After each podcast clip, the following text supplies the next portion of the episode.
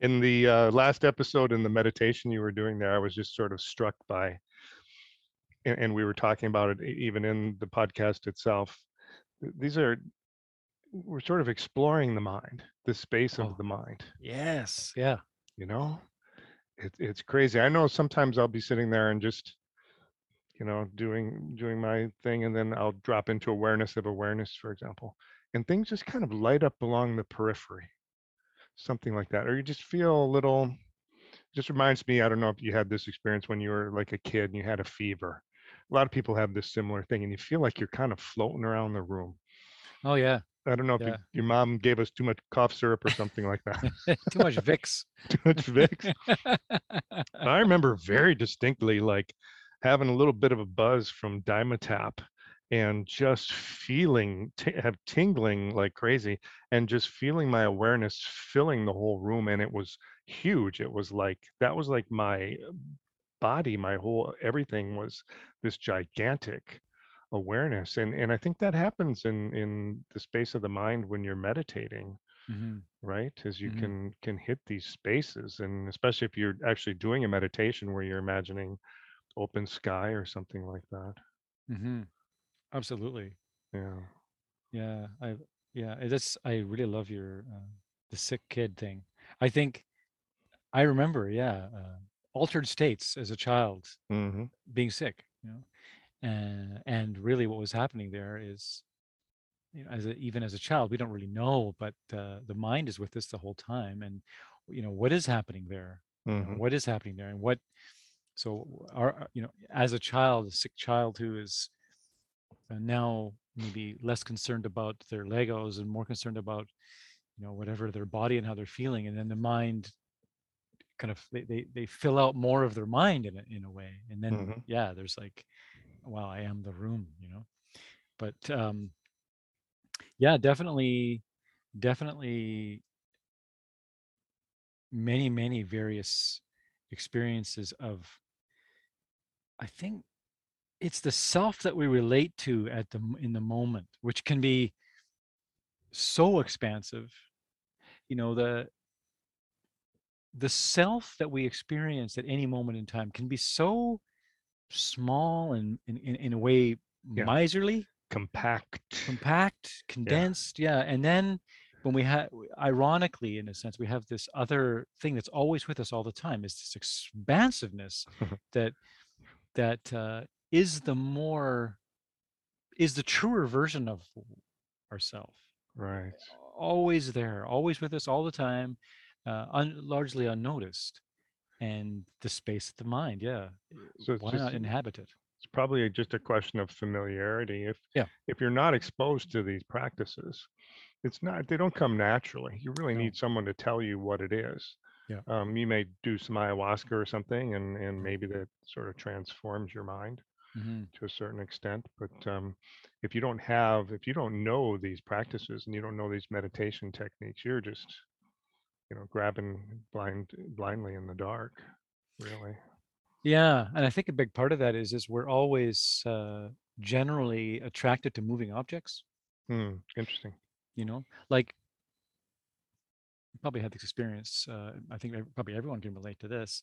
Like if you're had the good fortune of being outside on a starry night and you're Mhm. maybe lying on the grass and you're looking up at the sky, there's this vastness and you can feel that expansiveness, right? The vastness, oh, the mystery, the galaxy, and you can experience this spaciousness. But as soon as you see something move up there, right, a satellite or shoom, you're, you're, you you shrink down to that little light going across, and then uh, all that expansiveness has been forgotten for Mm, you know, a brief period of time because it's going across the expanse. But this is, I think this is like a mini example of what happens. We're so used to like the thing that's moving, the things that's exciting that we forget about the space it's moving in. yeah huh, huh yeah yeah you know um and you know, I, I I remember distinctly so when i was doing the uh, the initial practices when i first started meditating it was always uh, here i am in my body right Mm. I, I am a being inhabiting this body i'm in this body this body's mine uh, and then like the more advanced version, you, you eventually get to okay, now I have these winds and channels. Oh, oh, Mhm. I also have an aura. So now I'm body plus. Now I've got this what I got like an arm's width of like electromagnetic field is with colors that's oh so you know, but the whole time I'm in the center of it and this is the space I occupy, Mm, you mhm. know, and uh and uh, you know so so I I go from being this uh meat puppet walking around to this like glowing orb walking around. I'm st- it's still the same idea. I'm still separate Mhm. from others. And then when uh, I started getting these teachings on the space of awareness in the mind and then the limitlessness of the mind, then it was like, oh, okay, no, wait a minute. My body's inside my mind. My mind is not inside my body. My body's inside my mind. Then it starts Right. getting, okay, like there really is no stopping point, you know. And then when I started hearing things like, uh, you know, your mind moves faster than light, and you know, it's just where it's instantly wherever you want Mhm. it to be instantly where you concentrate that's where your mind is and you start thinking okay well what does that imply exactly Yeah. yeah so yeah space of mind yeah wow limitless Limitless. Yeah. And just it seems like um so you have like sort of a coarse mind and a coarse body, and then with some practice you can experience a subtle mind and a subtle body. And then from there, very subtle mind, very subtle body. And I've seen that that terminology used. hmm And then would you say then that you're kind of on the threshold of um, crossing over, so to speak, where th- maybe that's not just when you have subtle experiences, but when you have very subtle experiences, that's the time then to start really working the the channels and winds and getting in the heart uh, chakra yeah as a yeah dedicated practice. it's a dedicated practice yeah I, I think that's a safe time to do it um Safe, yeah, yeah. yeah uh it's can be dangerous i know that there are some teachers that won't hmm teach that anymore Yeah, m- a uh, lot, people a get lot. hurt people Mhm. get hurt um well i certainly myself have had definitely like these crazy lung experiences in retreat working too hard at the Mhm. area of the heart but yeah when you're because when you're getting down to those subtle and very subtle mind your uh, relationship with the winds and channels is is is just as subtle and just as fine because you refined your mind. And so these subtle movements of the wind and you know you're wanting the most subtle winds to enter into the heart chakra and then you could say getting very tiny to get very big Mhm. you know um, And I all of this happening in the space of the mind. all of this happening in the space of the mind so what Yeah. when i was uh like before I got these teachings i uh one of my my main practices that I I don't know why i started doing it but um i decided that okay like uh, the the level you put it uh, exploring the mind you know the, the greatest adventure in the in in in life exploring the mind right Absolutely. you know and so as my shamatha increased and i got better concentration i would start i would focus on certain points like uh the third eye was one of them and the heart chakra was one of them eventually but just deciding okay i'm going to go i'm going to reverse this whole thing and i'm Mm. going to go inward and i'm going to enter this point and it was either the third eye or, or the heart was uh, where i would work with with this idea that i just had this idea that if i could go through this pinhole Right. and on the other side is a universe and even though i wasn't aware at the time that that universe that i wanted to enter was right where i was already Right. Right. Right? Right. but but the trick of the it's like the trick of the light the trick of the mind's focus needed to have something to concentrate on to get the mind still enough to uh, you know whittle it down to this tiny point to then to then get so your concentration is so fine to burst through this eye of the needle and then poof it opens right up Hmm. uh, and i think that's another way of um, looking at it is, is eh, because your um, your winds go where the mind goes. So if you are concentrating very, very intently on a certain subtle point in the body, the winds will go there. They have to. They follow the mind. And so, like you're saying, you can use the winds or you can use the mind. And then, so if you're using the channel practices to get the mind there or using the mind to get the winds there, that it it works the same. Hmm. Well, then then you sort of still have the the outer world, right? Yeah. Um, I'm, I'm reading uh, this book, Open Mind. It's uh, um, some uh, it's sort of a Dzogchen text by Lerab Lingpa. Uh, I think he was the tutor to the 13th Dalai Lama, and it's it's kind of a Dzogchen text talking about uh, direct crossing over. A lot of things that I've never read anywhere else. It's it's sort of considered secret teachings or whatever. Hmm. I don't think we're talking out of school. I've heard th- things like this before, but he's he's talking about getting into that to the heart chakra in that very you know small space, and then that there's a channel from the heart to the eyes, Hmm. and you're you want to open that and explore that, and that is sort of the what's going to change your perception of the outside world on a permanent basis. Like Hmm. if you're already doing these practices that he says you're way a far advanced yogi Mhm. you know it's not something that i could just sit down and do but i do sort of get a little bit of an understanding of what it means like I, i'm seeing the world you know through my eyes based on that experience in the heart chakra the specific thing that you're actually talking about Mhm. maybe quite powerful Mhm. yeah i think that was one of the things that the, the buddha said when he you know hit, hit samadhi right and he was clearly a, a great uh, teacher and a great man and there were two other sort of the top you know indian uh, yogi guys in in india at the time and they said hey man let's start like the three amigos and we'll go around teaching and you know because clearly we all have what you know you know what everyone's looking for and the buddha said he goes no he goes and i'm paraphrasing a lot here but he, he said that when he came out of samadhi, when he came out of his meditation, the world was still there the way that he had left it. Yeah. And, and he believed that you could transform it, you know. So that's sort of the ideas of pure lands and things Yeah. come into.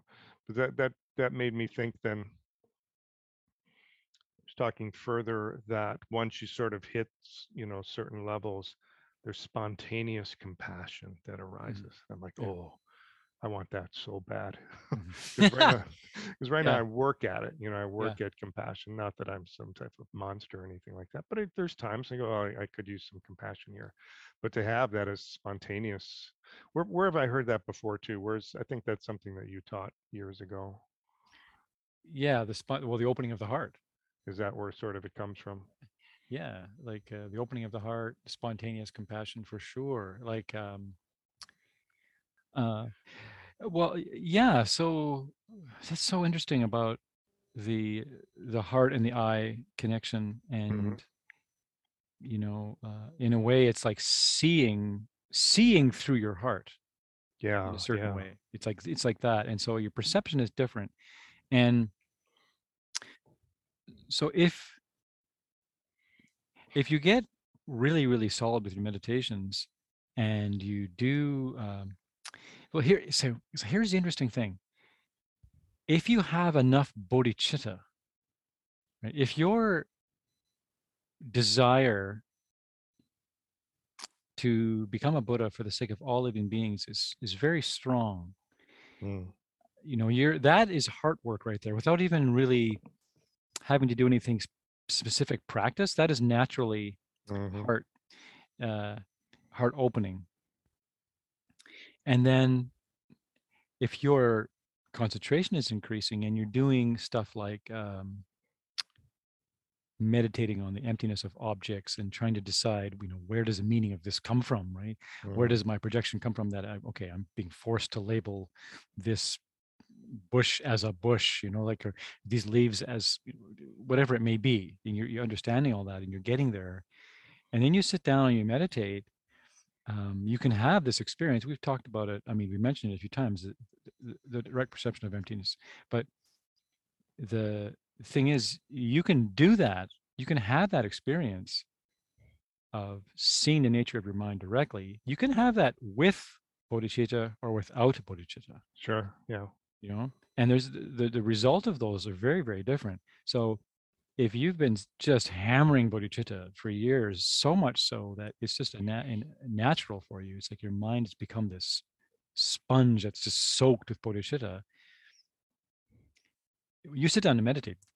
You're doing it for everybody else. It's just it's just natural. You've you, you're a bodhisattva you know in training. And if you actually have that motivation and then you see emptiness directly and you go into that you have that pranic experience hmm uh you do have the experience of the heart literally cracking open if if the bodhicitta is there and then at that point there is a perception of a different world that is coming from your heart that is like you you see that that you the world you are the world and the world is you and it says no separation and compassion spontaneous compassion and you're all in it together and you understand you know like the people that are suffering that are in samsara they're only the only thing that's keeping them there is this mistake it's this one Yeah. mistaken idea and uh i think like master shantideva put it so well like they're holding on to the burning coal they just they won't let it go and so for the first time in your life you've dropped the coal. And you see everybody else is holding it and you hear them scream and you're moved into this compassion. And then from that moment onwards uh, the world that you see is not the world that you saw before. Uh, and so you're a changed person and because you're a changed person the world is the world's different as well. And then so you see people differently your heart moves differently Yeah. your uh, everything is different I think it would be, I think it's very easy to become sort of jaded and just say, well, that's the way of the world. And there's a lot of suffering out there. i think so Very sort of a discompassionate view. We Yep. were talking about a Springsteen lyric before, I think from one of his early albums. He's saying, uh, you know, at, at night, sometimes it seems you can hear that whole damn city crying, oh you know. It's beautiful, you know, and it doesn't doesn't take much to see the people that are really suffering in our world. Yeah. I don't know if it, they've always said it's always sort of been like this. I don't know. Seems unique to our times. But there's just It's- a lot of it. it's hard to believe you know the only the only thing that ever makes me think that it maybe this has been going on for a long time is when you read uh when i when i read things like um even back in the days of the buddha they're prescribing uh practices like uh you know even back then telling people not to gossip Yeah, exactly. you know like so this has been happening for right yeah, like you know no div- you know stop divisive talk stop you know da, da, da. these are all the things don't you know and then what the the worst thing you can do is like kill your mom you know like don't do those things so i mean the, people have been doing horrible things to, to each other that's like true. And in some in some ways, we we still have a long way to go because, you know, like they used to flay people alive. You know, I'm Yeah. I'm, I'm Yeah. not seeing that in the news yet, but uh, no thankfully thankfully. So maybe we have Yeah. progressed a little bit. Human beings, we can say we don't flay people anymore. yeah we're getting there We're getting there one step at a time. one step well you know i it was funny you just said that because the other day i was thinking this that like you know how everything there's like the macrocosm and the microcosm? We're, we're getting there. We're not we haven't flayed anybody in the last couple of years. Yeah. um the uh how it can be okay so say a, a person is born and they go through life and they're very you know they need everything from everybody else to survive like you know like any child and then there's like the sandbox phase and then there's a teenage you know and uh phase and then adulthood and and at some point i think i think luckily for many of us at some point we get knocked around enough we get beat up enough Yeah. to soften enough Mhm. to suddenly get our priorities in a different but usually it's it's really sad that it, you you can't turn back the clock at that time like when you finally Mm. figured out okay Yeah. being kind is way more important than anything else. Like Mhm. why didn't i know that when i was 12 Right. right, i mean wouldn't my life would have been so much would have been so better for me and everybody else if i knew that going in.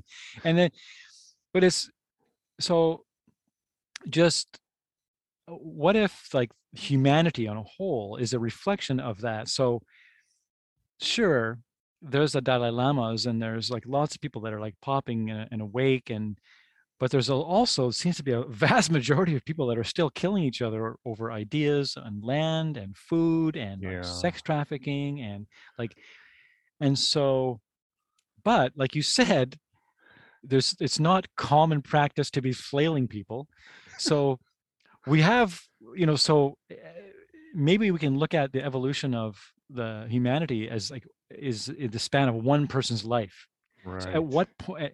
So at, at how old are we right now? Like, are we like what six years old? Like, if we're still like, if if a, a whole pile of us are still really believe that, well, okay. So we're, I've heard we're in junior high.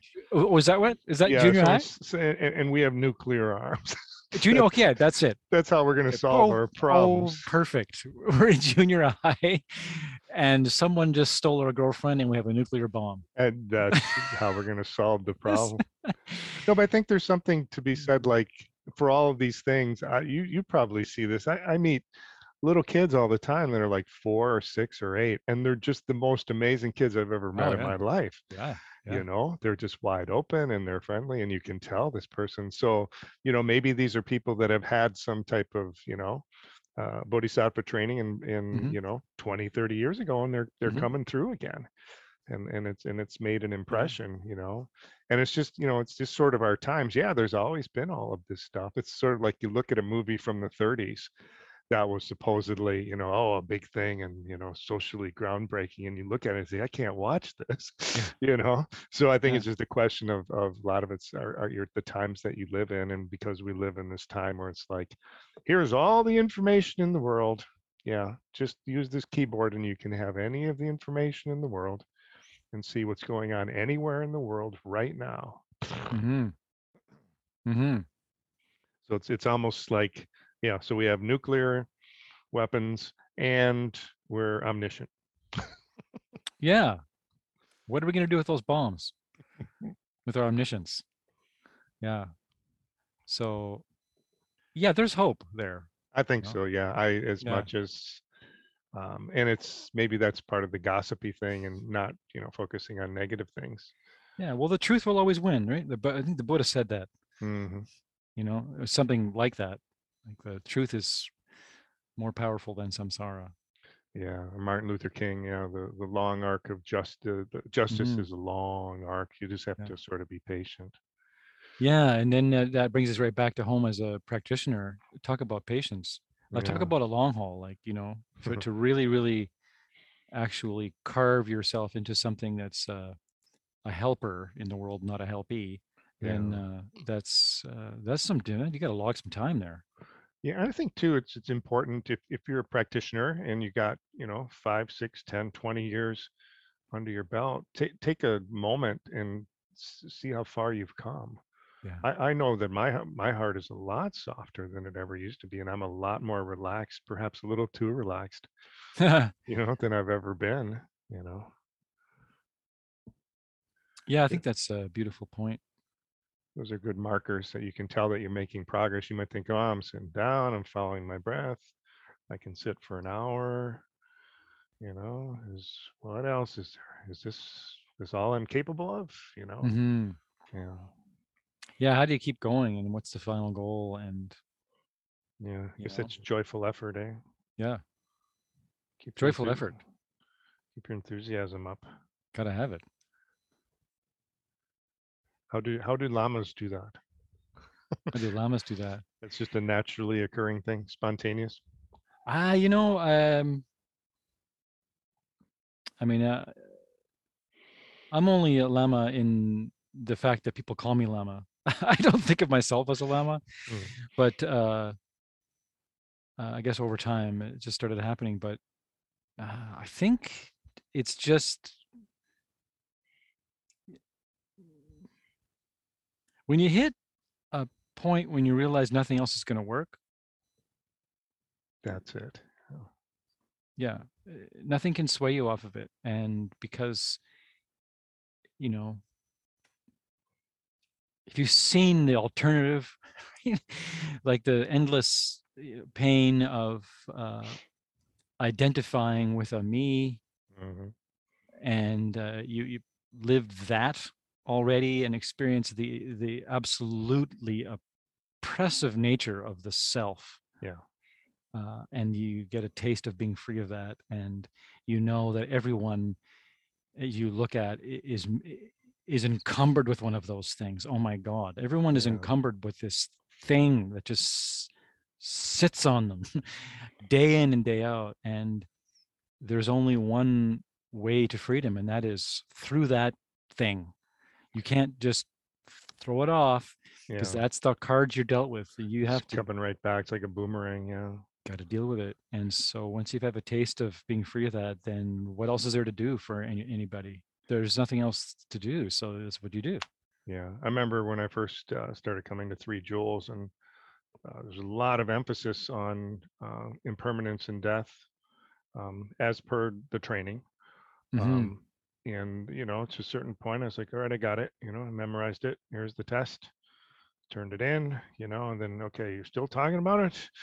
And I, I think I- I think the point there is would you rather like you're proactively looking at this stuff would you rather you lose your house your spouse your job would you rather spend a couple days in ER and you know take a peek around the corner at the grim reaper or would you Mhm, rather do these practices and think about it yeah mhm.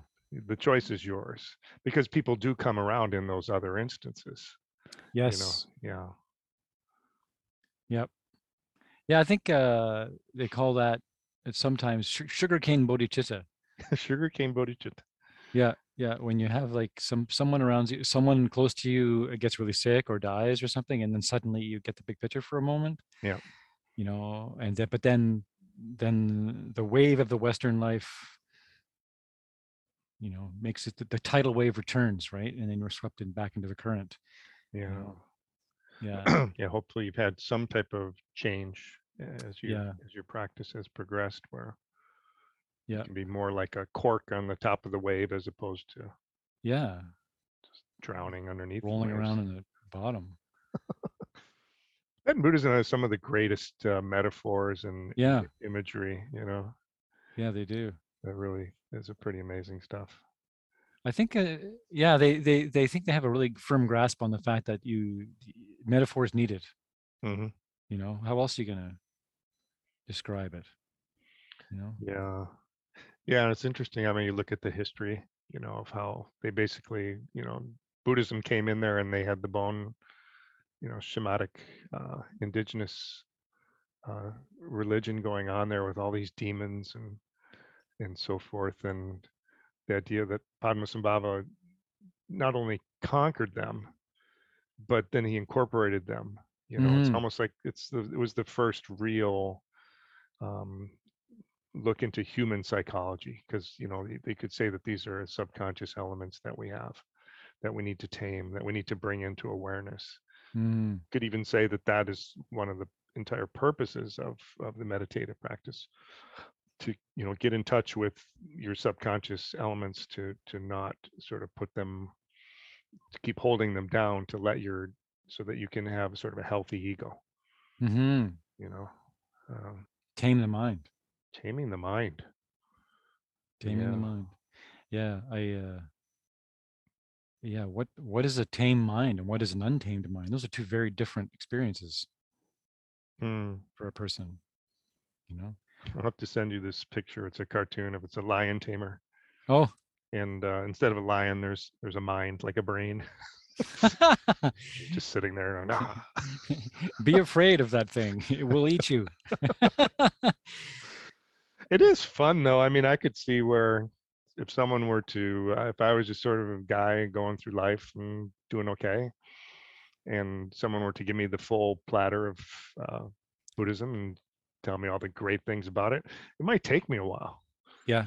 you know, to to see some value in there. And it's like, Yeah. no, I'm fine. I, my wife and the house and the job's going great. Yeah. Yeah, you know.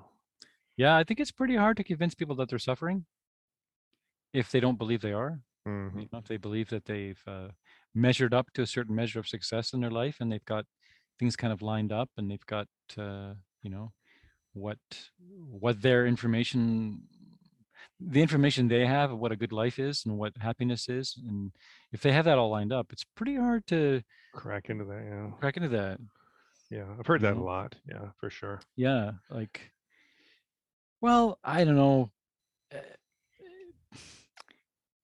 seen this over and over again people come to class study and they're excited about it and then they get a girlfriend hmm or they get a boyfriend you know and they don't see them again because they they get that's that's the thing now right Yeah. Yeah. um i was just thinking about this whole taming your mind thing and uh how you know wouldn't it be great if the automatic response to any question was uh, you know why did they do that oh untamed mind Yeah.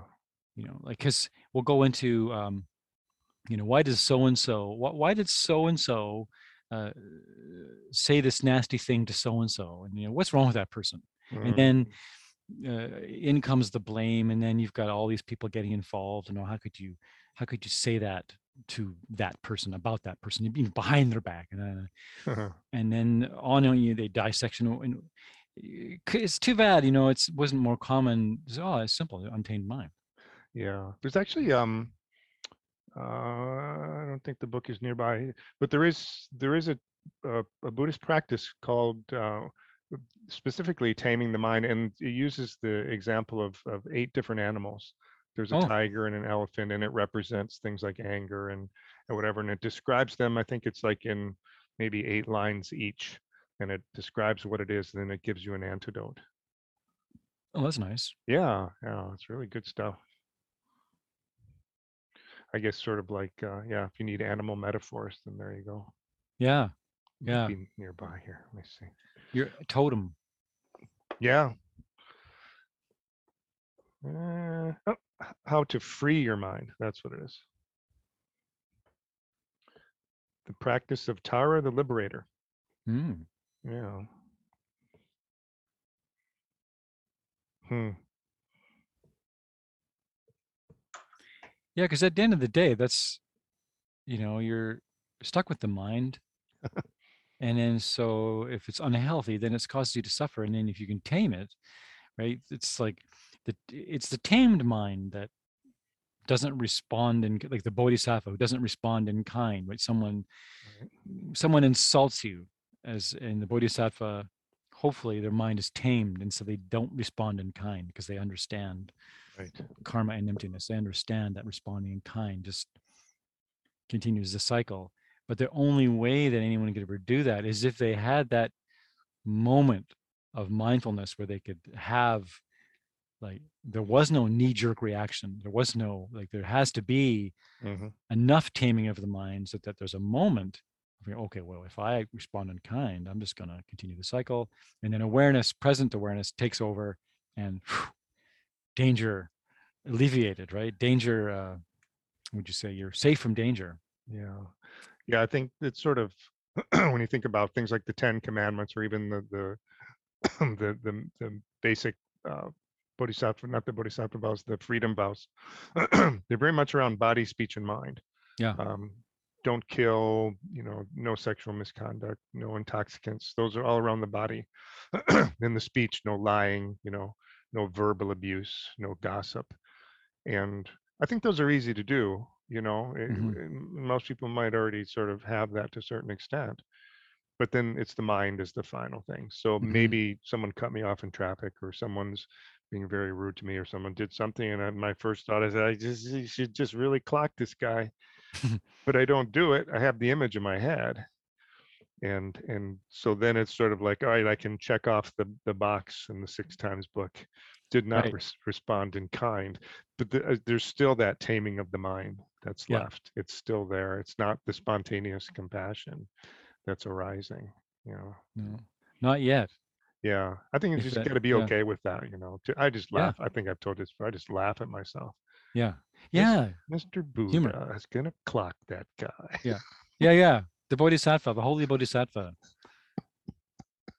That's all you would need to, Yeah. you know. hey man, I was reading the newspaper. Uh, got in a fight with some guy yesterday. Yeah, right. There go all your students. There go all your students. Yeah.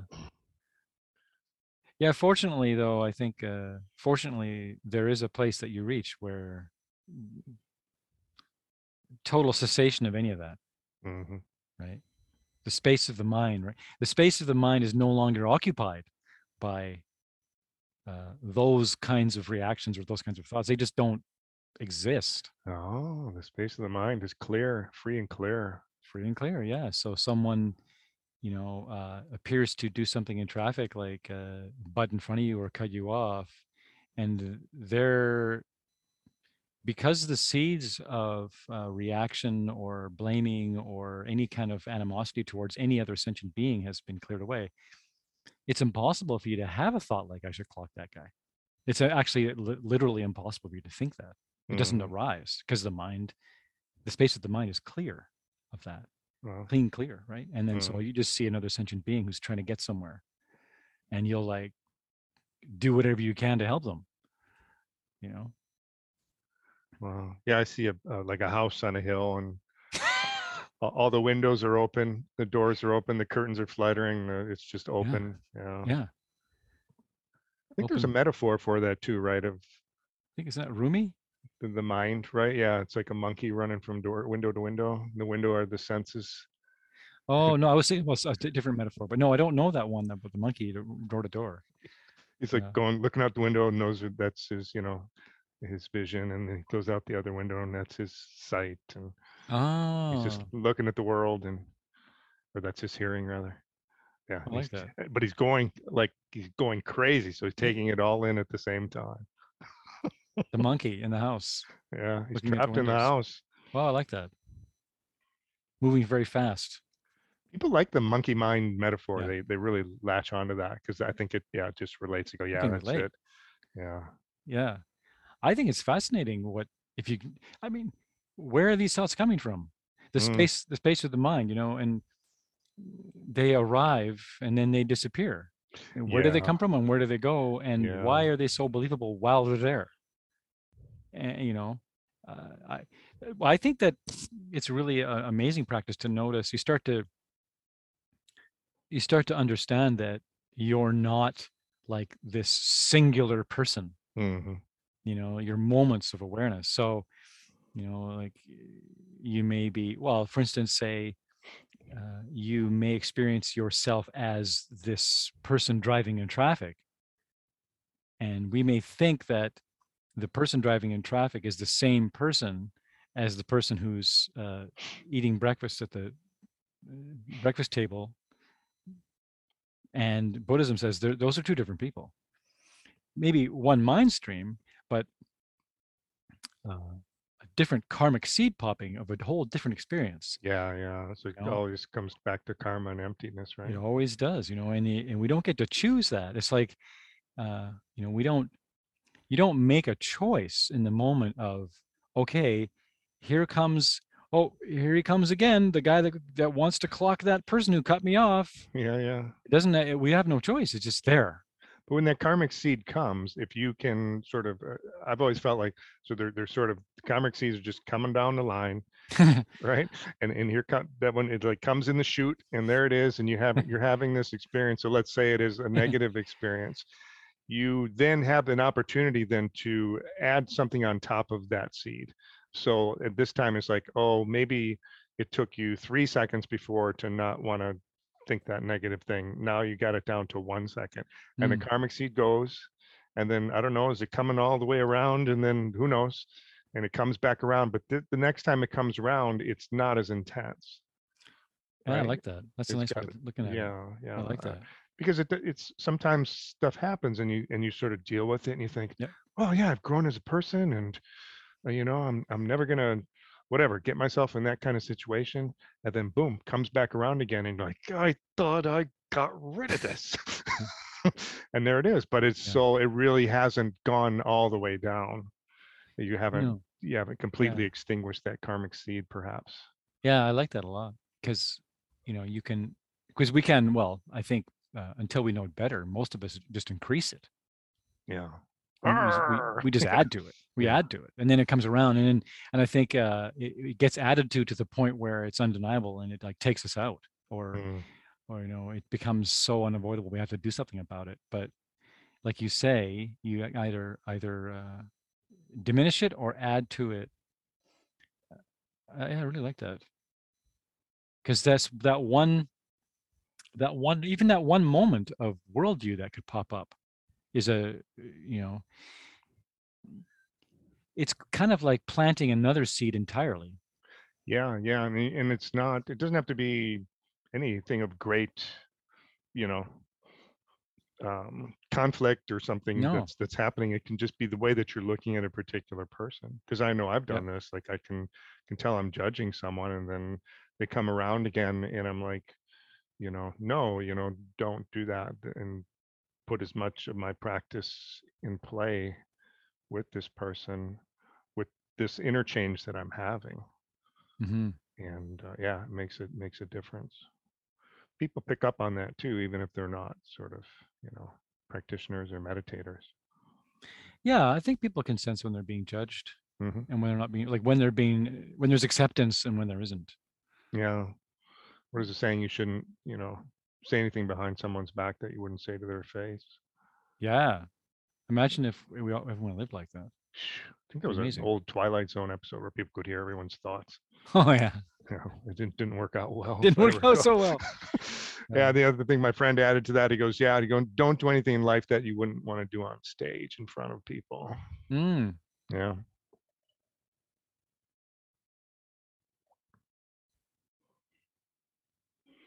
Yeah, these are these are helpful. You know, I think uh, I'm I'm Mhm. always a kind of I mean, people love self-help and you know, I've certainly, Mhm. you know, read my share fair share of those kind of things. Anything, I'll take any any little help I can get, you know what I mean? hmm Any little thing, any little sticky on the refrigerator to help me get me through the day. Yeah, absolutely. Yeah, I, I mean, I remember start when you first started coming to these classes, and it was like, okay, I I can see clearly right now that I now have to do the opposite of every one of my instincts now for a while, or just- just- there's that's the only hope for me now is to a do the opposite. It was a Seinfeld episode, if I recall. Yeah. Oh, is it? Yeah, Oh. George George was doing the opposite of everything he thought he should do. Oh, yeah. Of course, he's such a great character. He's my favorite. Yeah. Yeah. Yeah. And how how long did it take to make a switch over then once you started doing that? Uh, well, I think what the the no the noticeable differences started happening uh, during the six times book practice, which maybe Yeah. that'd be an interesting topic one day. But Yeah, yeah. you know, just- I think what happened was with the six times book practices, starting to notice my instinctual knee jerk, you know, uh, desires and reactions. They started to uh, become funny, you know, and then bef- bef- before they were funny though, I I remember. I don't. If I wish I could remember the exact details. but I was driving. It was uh, in between. Uh, I was working on concrete at that time, so in between jobs, Mhm. and uh, I saw someone. Oh, what was happening? Oh God, I can't remember. I told Sherry she she would remember, but I uh, I just shouted out to myself, "No!" and I punched my dashboard, like, "No, you will not do that." That's And it was it was uh, some kind of um, train of thought towards someone that I, that I saw on the street. That's uh, and I knew that it was not going to help me. I remember that, and but but I knew that it was because of tracking my thought patterns in this book that it was happening, yeah. and then uh, starting to see the result of that in the as it just became more um, automatic, I guess you could say. It became more uh, the pause, I guess you could say. Yeah. The pause before I did anything started to be more obvious than the reaction. Yeah. And then eventually just completely. And then eventually it just empty it, it just empties out. And then because what you're really doing in that practice is actually what you're really doing in that practice is you're attacking your karma. hmm You're you're you're directly getting involved in changing uh, your karmic perception of yourself in the world and how you your relationship with everything you see you're you're because that's what's happening with karma is it's forcing you to have a certain relationship with whatever appears before you Yeah. so you know and a lot of the, it's either we don't like it or it's unpleasant we want to change it blah blah blah and that eventually shifts into that relationship becomes one of more of love Yeah, I like the six times book. I think there's like 140 some odd items, right? And being happy when others don't get what they want, holding wrong worldviews. Like I, I'm not a kind of person. I'm, I don't have envy or jealousy per se. If someone like even in, in my own you know profession goes off and gets uh, an award or is or a new job, it's like I'm. It's, I feel like it happened to me. I'm really excited about that. But that might you know that's not to say you know I can look at the there's 139 other ones. I go yeah yeah that's me totally. So it seems like they can be all be different. Um, for, they're very sort of tailored to people.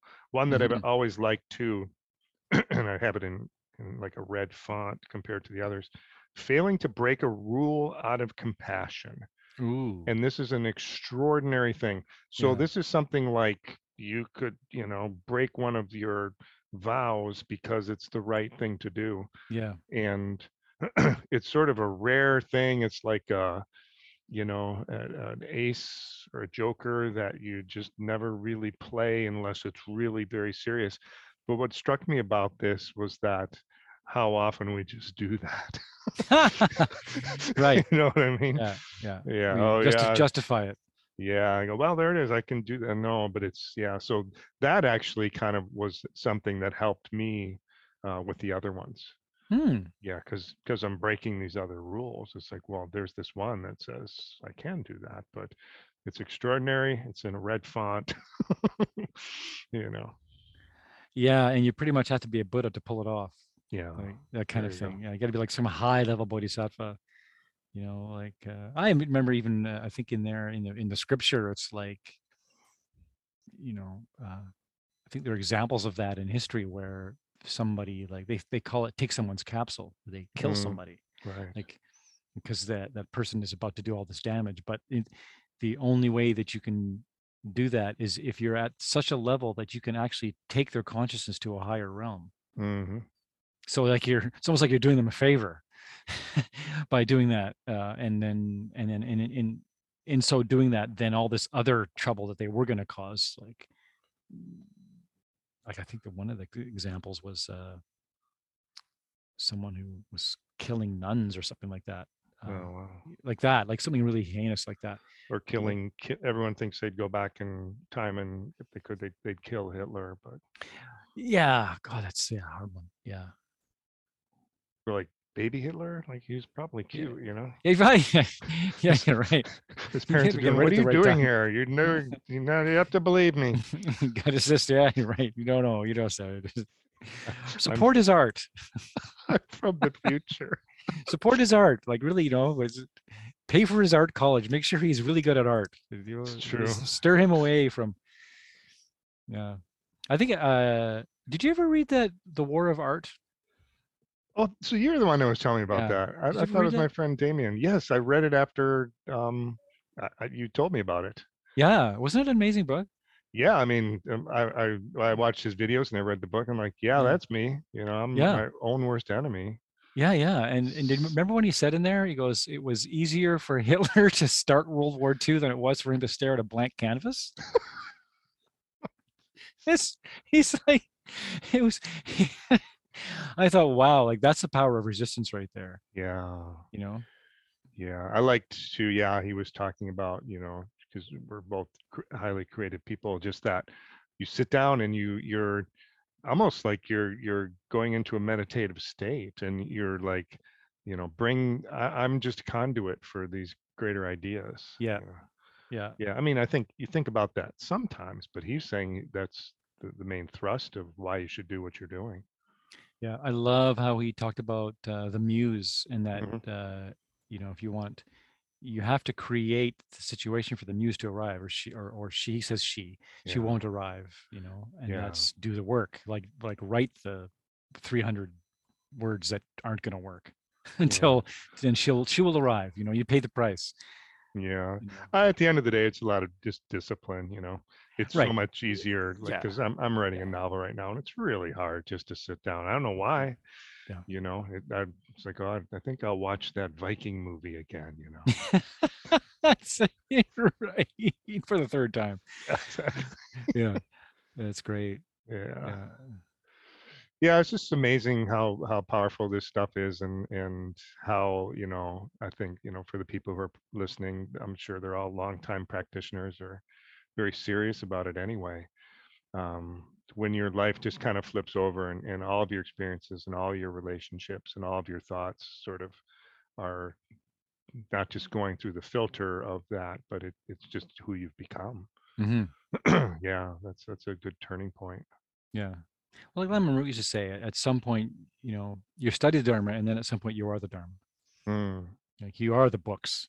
You just, you don't have to read them anymore because you are them. You are the dharma and you know, Yeah. it's uh you are it's the such a- dharma. you are the dharma you, you, you don't have to you don't have any questions anymore in a certain way like uh That's true. Yeah. you know you know why things are happening and uh it's like okay here's another opportunity here's another thing that's going on and how how is this going to propel me towards my rainbow body like Mhm. like how's like that's what else is there to like uh, aspire to after that so your whole at that some at some point you- everything that you're doing every day all day long is is just being is just fuel Yeah. for that and and it's the same life that you were living before it's the same life it's just now it's you have a different relationship with it the space of the mind is now relating with it all very differently Yeah. Yeah. You don't really have to change much. no it's that's the beauty of it simple and small Cool. Um, wonderful. Maybe a little dedication and then we're out. sure sounds great sounds great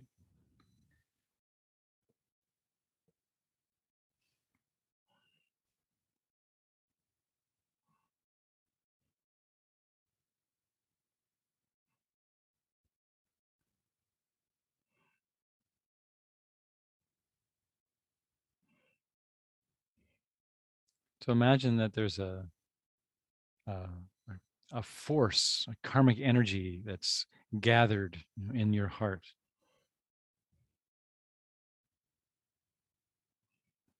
And it's full of potential and full of enlightened goodness. It's full of your uh, motivation and your practice. And you just decide, you know what? I want to give this all away. I'm going to dedicate our time together, dedicate motivation, dedicate your practice to the benefit of others. So then imagine that this goodness, this power of this potential ripening of awakening, right, is bursts out of your body and goes out to anyone that needs it, all sentient beings in all directions. And just imagine that each individual, by the virtue of your own practice, discovers their true nature. Like all confusion ends. Clarity, sure knowledge of what is the cause of true well being and what is the cause of the end of suffering. No more confusion. Giving away all that virtue. Imagine it taking place. Rejoice in the freedom from suffering from all sentient for all sentient beings. And then let that light withdraw back into the body, back into the heart, where it rests. Limitless, limitless, open compassion. Your birthright, just sitting right there.